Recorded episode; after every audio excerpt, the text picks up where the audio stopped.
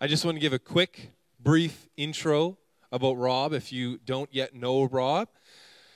So, yes, he uh, gives oversight to all things technology, all things wireless, all things computer orientated, and lights and sound, and this building and every building. But he also has a deep passion for the local church. Uh, I one thing that I was very uh, shocked when I first came here on staff, I sh- shocked, but just like always so impressed about you, is that what you see with Rob here uh, is just a portion of his ministry and a, small, a part of it, not the whole thing. He is always always, it seems like, involved in church transitions, in caring for and serving local churches uh, who are going through a lead pastoral transition. He just completed one at Harvest City in Vancouver. And uh, you've been through a few. Uh, a few, and uh, always appreciated that so much about you and your ministry. So God bless you as you share.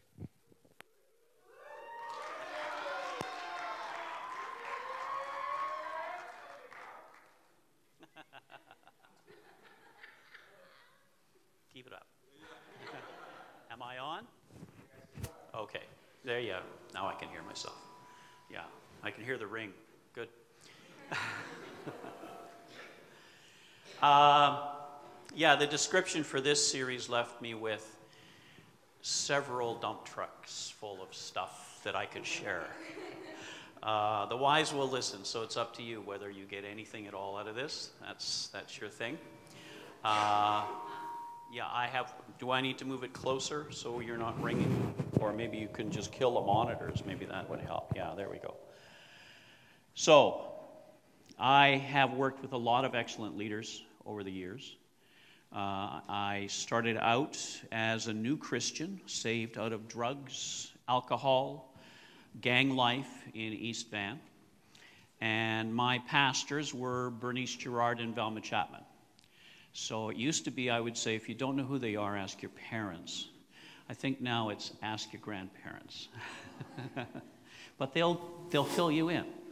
Uh, because Bernice was pretty much a household name through television and radio for years, not just in the lower mainland, but nationally. And uh, my role there, uh, this explains the tech stuff. I was operations manager for television and radio for many years. I was associate pastor at the church. But that wasn't obviously where I started. Uh, the church was Fraserview Assembly when it was founded. It's now called Harvest City Church. And as I said, we did radio and TV for many years, both on a regional basis as well as nationally. And when I say I worked with Bernice and Velma, I would say they were and continue to be the main reference for my ministry. Uh, we spent a lot of years together. I learned a lot from them. They are, or were, they both passed on now, uh, really kind of like the godparents for our kids. That's how close we were. And we used to have a kind of a kind of a joke. I was an only child. My parents are from somewhere else. Child of conflict, born here in Canada, uh, and uh, so I don't really have any family except for the family I married. Well, that is my wife and my kids. And so when the three of us were ministering together, Velma was a widow and Bernice was an orphan. So it was the two orphans and the widow. That was our ministry. Velma, or sorry, Bernice was an amazing preacher. Uh, you know, we're trying to gather some little bits and pieces to release on uh, Facebook or somewhere so people can appreciate that. But, you know, she was so much more. She was uh, councilman for, that's what they called them in those days, for the city of Vancouver. Uh, she was vice mayor. She founded uh, the chaplaincy work at UBC and SFU, Pentecostal Chaplaincy, first Pentecostal chaplaincy in North America. When you read her account, it's almost accidental because she was there and she recommended to the PAOC that they appoint a chaplain and they basically said, okay, you're it. so be careful what you suggest. Uh, Velma was also a great preacher. They traveled together with Velma's sister for years, uh, the McColl Gerard trio, uh, three lady preachers all over the place. they brought Pentecost to places that had never seen Pentecost. They had never seen the outpouring of the Holy Spirit. People had never been baptized in the Holy Spirit. That was really their ministry. But the one thing that I really cherish about Velma in terms of ministry was I think that she could pray just about anybody through to the baptism of the Holy Spirit. It was like it's a gift that I cherish that I don't seem to have. We had one night, uh, we used to have evening services. Anybody remember that? Old people in the back remember that. Yeah.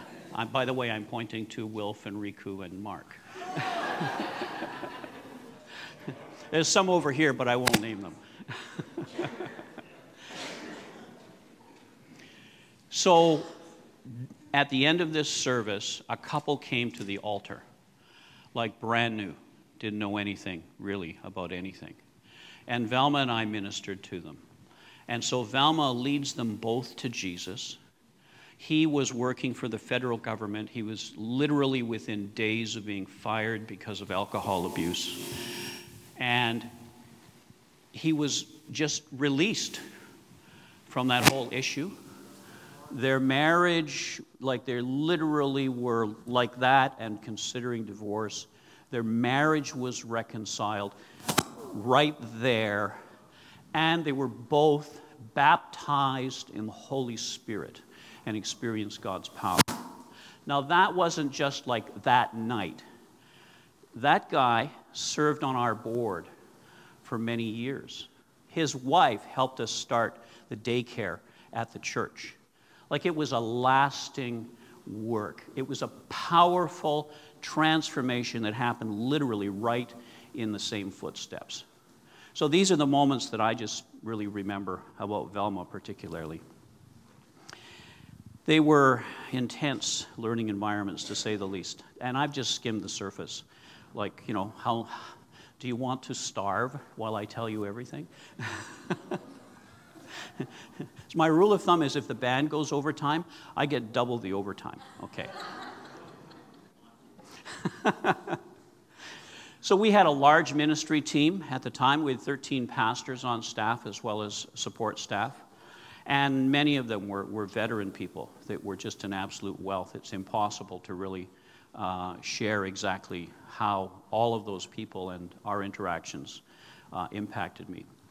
And yeah, I've been through a number of pastoral transitions. Uh, I've seen trouble and I have been involved in solving the trouble. Now, that makes it seem like churches always have trouble, uh, but that's not true.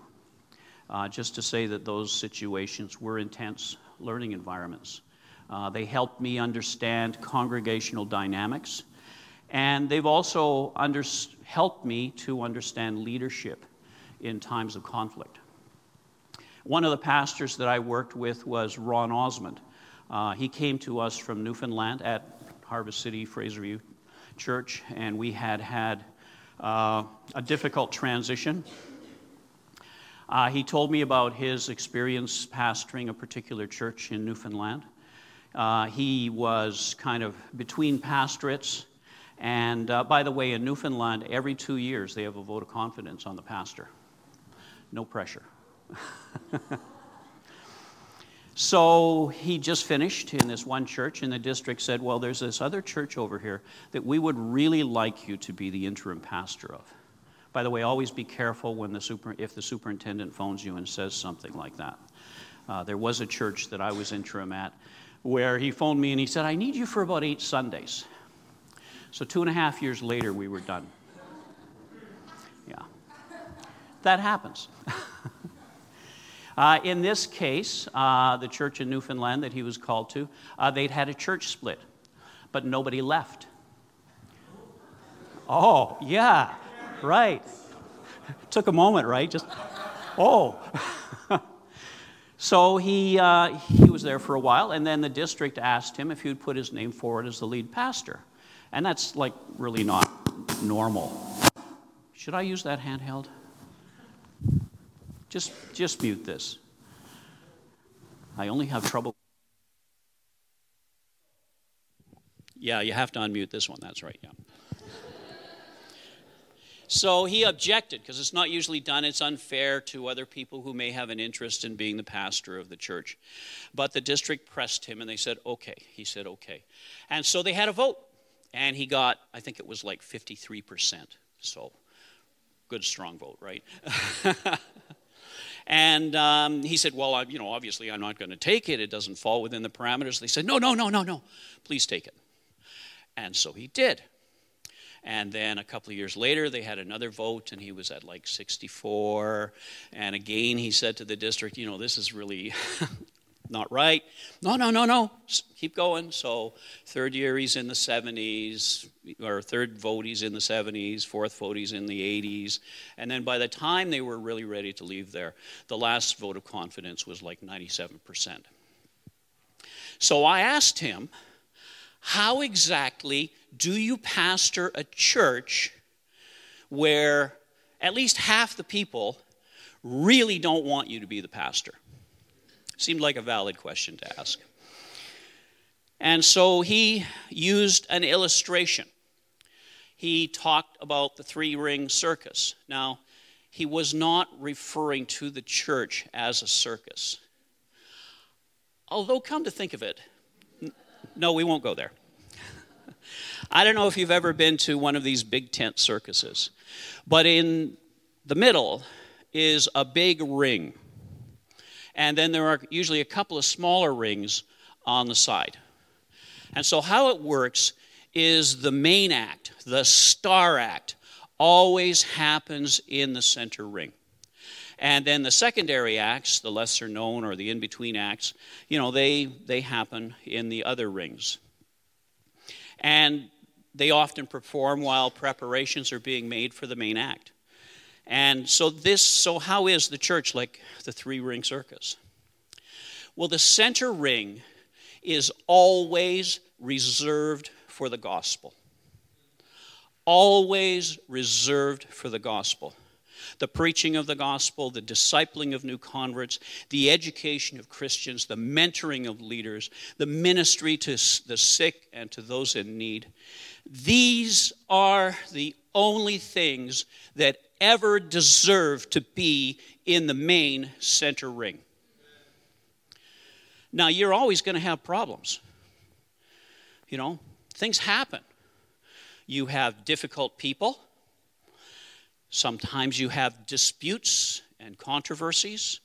Uh, and you always need to deal with these things in an honest and straightforward ethical manner, you know, just, just as, as well as you can. But they're always in the other rings.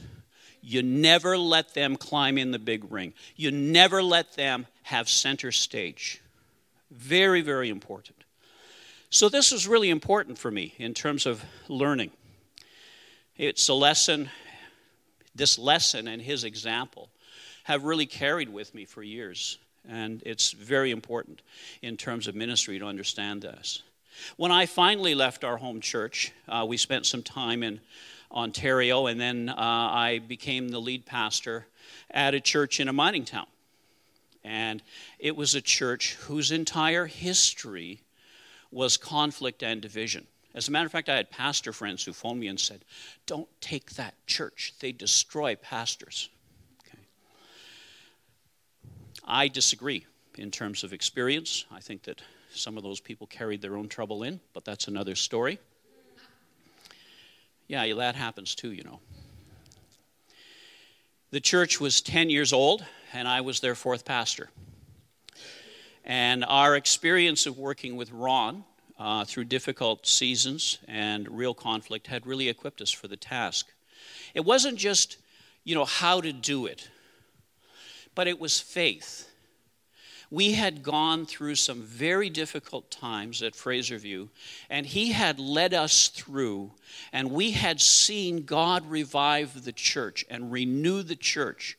You know, my first instinct when all the trouble brewed at the church was, well, I'm going to leave. We'll just let the new pastor look after things. And a dear friend of mine pulled me aside and said, Yeah, and where would the church be if all of the good people left every time there's a problem. So we stayed and we saw the renewal And we saw how things changed. Yeah, there were a lot of struggles, and trust was hard to regain. You know, we had a church for a while there where people just didn't really share with each other like they used to because they weren't sure. You know, I'm not sure whether you're on his side or his side, right? So there's there's this always kind of this weird thing going on, dysfunctional family. But over time, God began to move, and that began to fade, and really wonderful things were happening.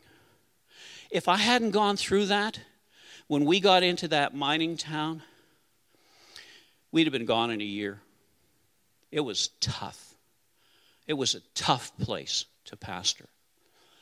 But we had seen it happen. You know, we knew the, we knew the principle, we knew about the circus, and that's what we did. We put the gospel front and center. We preached the gospel. We loved on people. We helped people who were in trouble. We, our first water baptism service, we had about a dozen people water baptized in the coldest water you can imagine. Like when I stepped in, every bone in my body ached right away because the hot water heater wasn't working and they hadn't checked. So it wasn't just like, oh, Pastor, it might be cold. They just, there was no warning at all. Uh, we had a guy who was being water baptized. He had emphysema. He got into the tank and he started going, I thought he was having a heart attack. I looked at him and I said, Are you okay? He goes, Just get it over with. That's an aside. But really, our ability to pastor in that situation was all due to this mentoring leader who just, he didn't just talk about it and teach it, but he demonstrated it by the way he led. You know, there's one other thing that I really want to speak to you about. It's not about a person who influenced me. When I was a new Christian, several of my friends encouraged me to seek the baptism of the Holy Spirit. Now, I know that there's, you know, this is a mixed crowd. I've had this experience for years 20 years now, Dave counts. So, you know, I know that some of you have come here and maybe you come from a church where anything to do with Pentecostalism was really weird and maybe toxic. And then there are others, you know, you come and, well, I don't know whether I care about that. And others, you've had people whispering in your ears all kinds of, you know, topics about, you know, why not and why shouldn't and all this stuff. Let me tell you, this is so important. I'm so sorry if you've had a negative experience in this. Please, God, help people get over this to really receive what you have for them. I was really messed up. I had done drugs for years, psychedelic drugs. And al- alcohol, just, I was an industrial drinker. I don't know whether you know what that is. It was my personal duty to drink as much hard liquor as any human being could possibly do. But it didn't really affect me in the traditional sense, it made me mean. So that's just the picture you need in your mind. I had all kinds of lingering issues in my life. I had no idea what the baptism of the Holy Spirit was. I just knew there's some people that I knew and I trusted and I liked who said, I need it. You should ask God for it. So that was good. I had no idea what to expect. I sought the baptism of the Holy Spirit for several months, more than a year actually, I think. And finally, I was in a meeting with this evangelist who and he didn't even get to pray for me. I was flat on my back speaking in tongues. And I actually had difficulty speaking in English for several days. Uh, I was working graveyard shift, and so I would go to work and I would basically avoid people because I wasn't sure what might come out of my mouth if I started talking to them. I would wake up speaking in tongues. It was this overwhelming experience. But, you know, that's usually where people's story ends. You know, I got baptized in the Holy Spirit and it was wonderful and it's great and you should do it too. But I want you to understand that of all my Christian experience, that was the most important thing that ever happened in my life, except for receiving Jesus Christ as my Savior. I say that because I now really have this clear understanding of what that's all about. The baptism of the Holy Spirit is the empowering presence of God in the believer's life. It is crucial. It is given specifically to empower effective witness. If you doubt me, please follow me as I provide the scripture to back this up. Luke 24 29, Jesus commanded his disciples, I'm going to send you what my Father has promised, but stay in the city until you have been clothed with power from on high. And then again in Acts 1 4 to 5, he repeats, Do not leave Jerusalem, but wait for the gift my Father promised, which you've heard me speak about. For John baptized with water, but in a few days you will be baptized with the Holy Spirit. And in Acts 1 8, he explicitly states the purpose. But you will receive power when the Holy Spirit comes on you. You will be my witnesses in Jerusalem, in all Judea and Samaria, and to the ends of the earth. God, Jesus made the direct explicit connection between the baptism of the Holy Spirit and empowered witness. He's the one that said it. Yeah, not somebody in the early 20th century or some person in the 19th century who was writing something. Jesus said it. He is the one who commands it, He is the one who gives it. It is directly tied to His command, to His church, to preach the gospel to everyone, everywhere. That's what it's about. The evidence of the baptism of the Holy Spirit is said to be tongues. Okay, sure. As long as you emphasize the initial aspect of tongues as evidence. That's just kind of what happens in that moment, you know. But that's not the baptism. This is not the major evidence for the baptism of the Holy Spirit. The major evidence of the baptism of the Holy Spirit is a powerful witness. That's what emerged from the apostles and the early Christians because the Spirit came on the church. They turned the world upside down with their preaching. That was an accusation from people from other religious groups. These people who turned the world upside down are now here. So, why do you want to be baptized in the Holy Spirit? Please, please, please don't reduce this. This, which is so important to, I need to speak in tongues so I can get a job in the PAOC. Please. Don't laugh. I've heard that. We want you to be baptized in the Holy Spirit so that you can stand and you can witness and you can face opposition and you can powerfully, effectively minister with true anointing and bring the gospel message to a lost world. And by the way, there's no escaping it. Without Jesus Christ, people are lost. You know, I'm not I'm not a hell and brimstone preacher. I don't preach that stuff. But I carry that in my heart as a conviction. It drives me. People are lost without Jesus. We want you to be empowered by the Holy Spirit, by the Spirit of God. We want you to move effectively in ministry gifts of the Holy Spirit, not to entertain Christians, but to effectively present the gospel in this troubled age. Did you know that God did not give the gifts of the Spirit so you can have a happy time in the church? I mean, it's exciting. I'm not, I'm not against that. I love a great worship service where the Spirit's moving, but that's not what it's about. We are eager for God to work in you and through you powerfully. Yes, I know you are all so smart that you probably don't really need this. By the way, I've heard that too.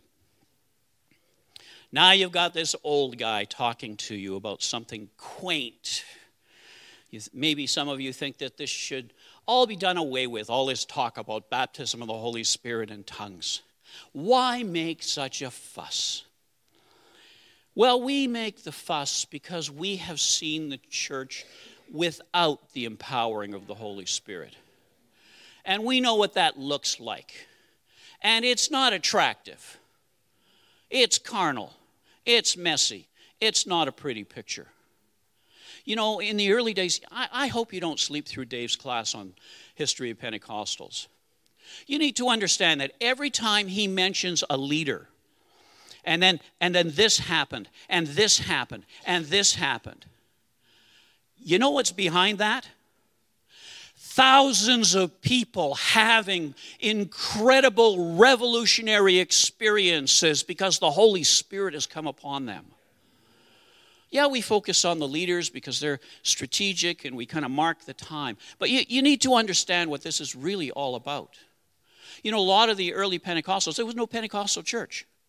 And so they came from Baptist churches and Methodist churches and other churches. And in a lot of those churches, what happened was you came in and you signed a card and you were water baptized and you became a member. And that was it. And a lot of these people thought that was salvation. I now belong to a church. I'm good. And then they went to some meeting or they were in some situation, and the Holy Spirit came on them in power. Maybe some of them actually were, got saved in those situations.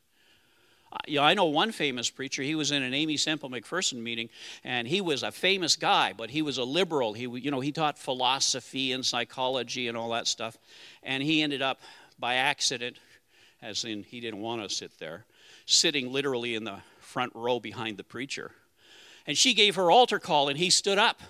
And his friend that he was with starts tugging on his sleeve and goes, Dr. Price, this is for sinners. And he goes, Yeah, I know.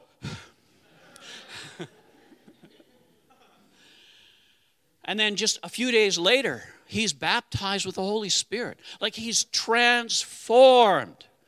And so people look at their past experience and they go, if this is knowing Jesus, what was that?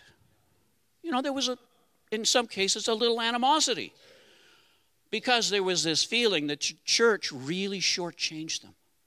They really sold it short. They didn't give them the gospel, they didn't really tell them what it was about. That's, that's happened over and over again. Like I passed through, as a minister, I was part of the charismatic renewal. Our church was a center for charismatic renewal in Vancouver, Catholics and others who were receiving the baptism of the Holy Spirit. Later, uh, we hung around with John Wimber and vineyard people and, and, and watched and observed. And it was the same thing. People coming from churches that just hadn't really emphasized the gospel, coming into these powerful experiences and looking back at their church experience and going, What on earth was that all about? Yeah, important stuff. So pay attention in Dave's History of Pentecostal class. It's valuable. We just we just did about yeah, it was I think more than 2 months uh, History of Pentecostal sermon series at uh, Harvest City Church. And the goal was to provide history, context, identity, understanding where we come from, understanding the things that are important to our movement.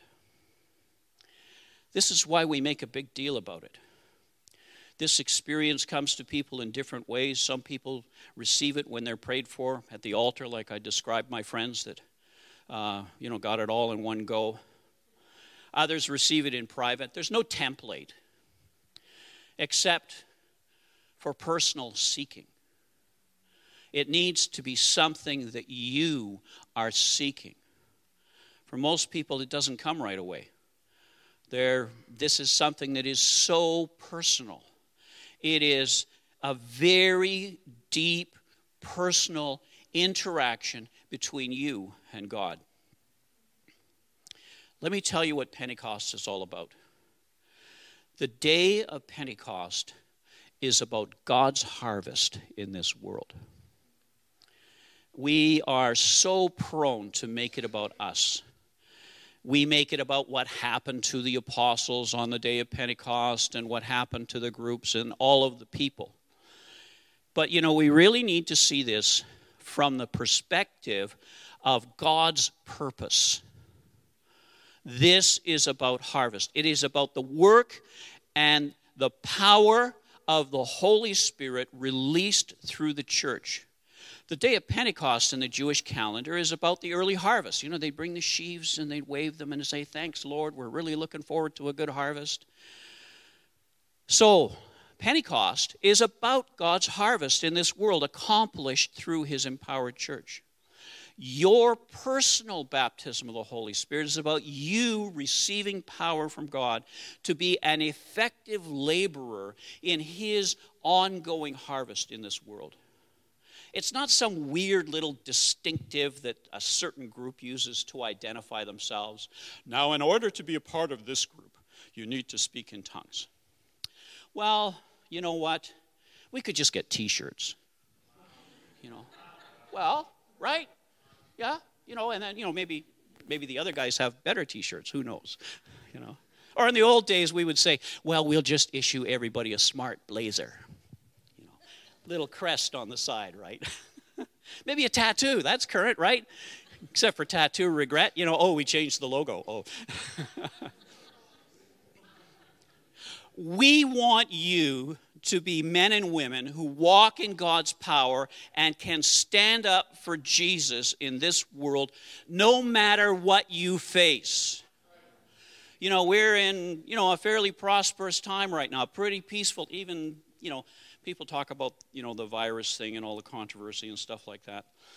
Wow, you should have lived through the 60s. Cities burning and armies on the street, and even here in Canada, you know, we had our own little terrorism thing. With, I remember going with my dad downtown, and there were tanks surrounding the courthouses and soldiers with guns. You know, turbulent times. And when you look at what other Christians have passed through, you understand why this is so intensely important for the church. When we study the impact of the baptism of the Holy Spirit worldwide, it becomes clear that this is the point upon which so much of church history turns. In Singapore, there were brand new leaders for the Anglican and the Methodist church. And they felt the weight of their new responsibilities. They were the first native born Singaporeans to hold such high office in these churches. They were highly educated experienced leaders. And yet they felt their own inadequacies deeply. And they began to seek God for His empowering in order to effectively carry out those responsibilities. His answer came to them personally in the baptism of the Holy Spirit and speaking in other tongues. Those leaders led their respective churches in renewal and revival. You know, Pentecostalism in Singapore is this incredible cross denominational phenomena. It's not just, you know, a bunch of little assemblies of God churches, you know, hovering around the altar hoping for some blessing. It's, it's, it is a world impacting movement. In Korea, during the season of conflict and the civil war there, there was a new movement birthed. It was called the Prayer Mountain Movement was explicitly Pentecostal in its characteristics. This was a movement that sought God for the empowering of the church to take the gospel to a fractured nation. It's alive today. Not only were Assemblies of God churches and other Pentecostal groups impacted by this movement, but the Presbyterians and the Methodists of South Korea are in practice and in experience Pentecostals. They are, they are world sending missionary organizations. They come here as missionaries For years, there's been this thing called Love Corps that goes to the native reservations. Korean Presbyterians, spirit filled Korean Presbyterians coming here and ministering in BC. They are a powerful force for the spread of the gospel in this world. God comes in His empowering presence to fill in the cracks of our personal inadequacies. That's right. He fills it in. He adds more, of course. You know, he's generous. We always used to joke, it's a silly joke, you know, that Jesus would be a terrible waiter. You know, when he fills his coffee, your coffee cup up, it always overflows. Sorry. sorry. Sorry, Lord. but that's how he is, really. The baptism of the Holy Spirit is crucial to your spiritual life if you're going to go out in ministry. I don't care if it's in a PAOC church or anywhere. Seek the baptism of the Holy Spirit. When Jesus pours out his Spirit on his followers, it's not just a sprinkle and a happy time, it is a tsunami of spiritual power that carries you along. It is an incredible inrush of His presence and anointing that carries you through tough situations and causes you to stand as His witness. It is His empowering provided to enable us to do the work which He has called us to. Seek Him because you need Him. You're not supposed to do his work in your own strength. That's what he told his disciples. You got to think about this. Those people that he told to wait had already been sent out during Jesus' ministry, and they cast out demons and they healed the sick and we don't know, they might even have raised the dead. They had already experienced that in Jesus' ministry. And now he's saying, wait because there's something coming and it's important.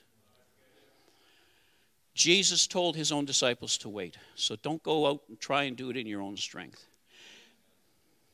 Now, he tells them to wait after all they've experienced. How much more should we be obedient to this command? How much more should we be the obedient disciples who wait for his outpouring to be given to us personally?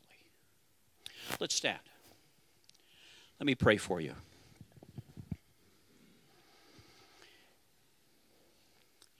Heavenly Father, I pray for these students here today.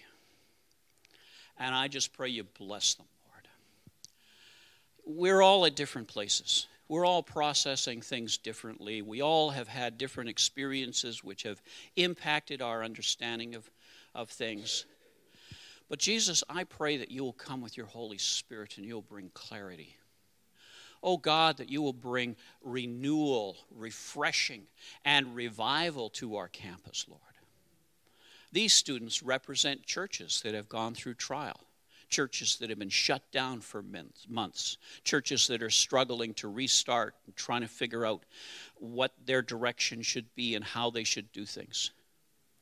We pray for them, Lord. We ask you, Father, uh, oh God, that you will light a fire, a consuming fire. Oh God, that you will come and you will fill in our inadequacies Jesus, that you will speak through us, that you will minister through us. Jesus, that you will help us to be the soul winners, the wise ones. Oh God, I pray in Jesus' name. Amen.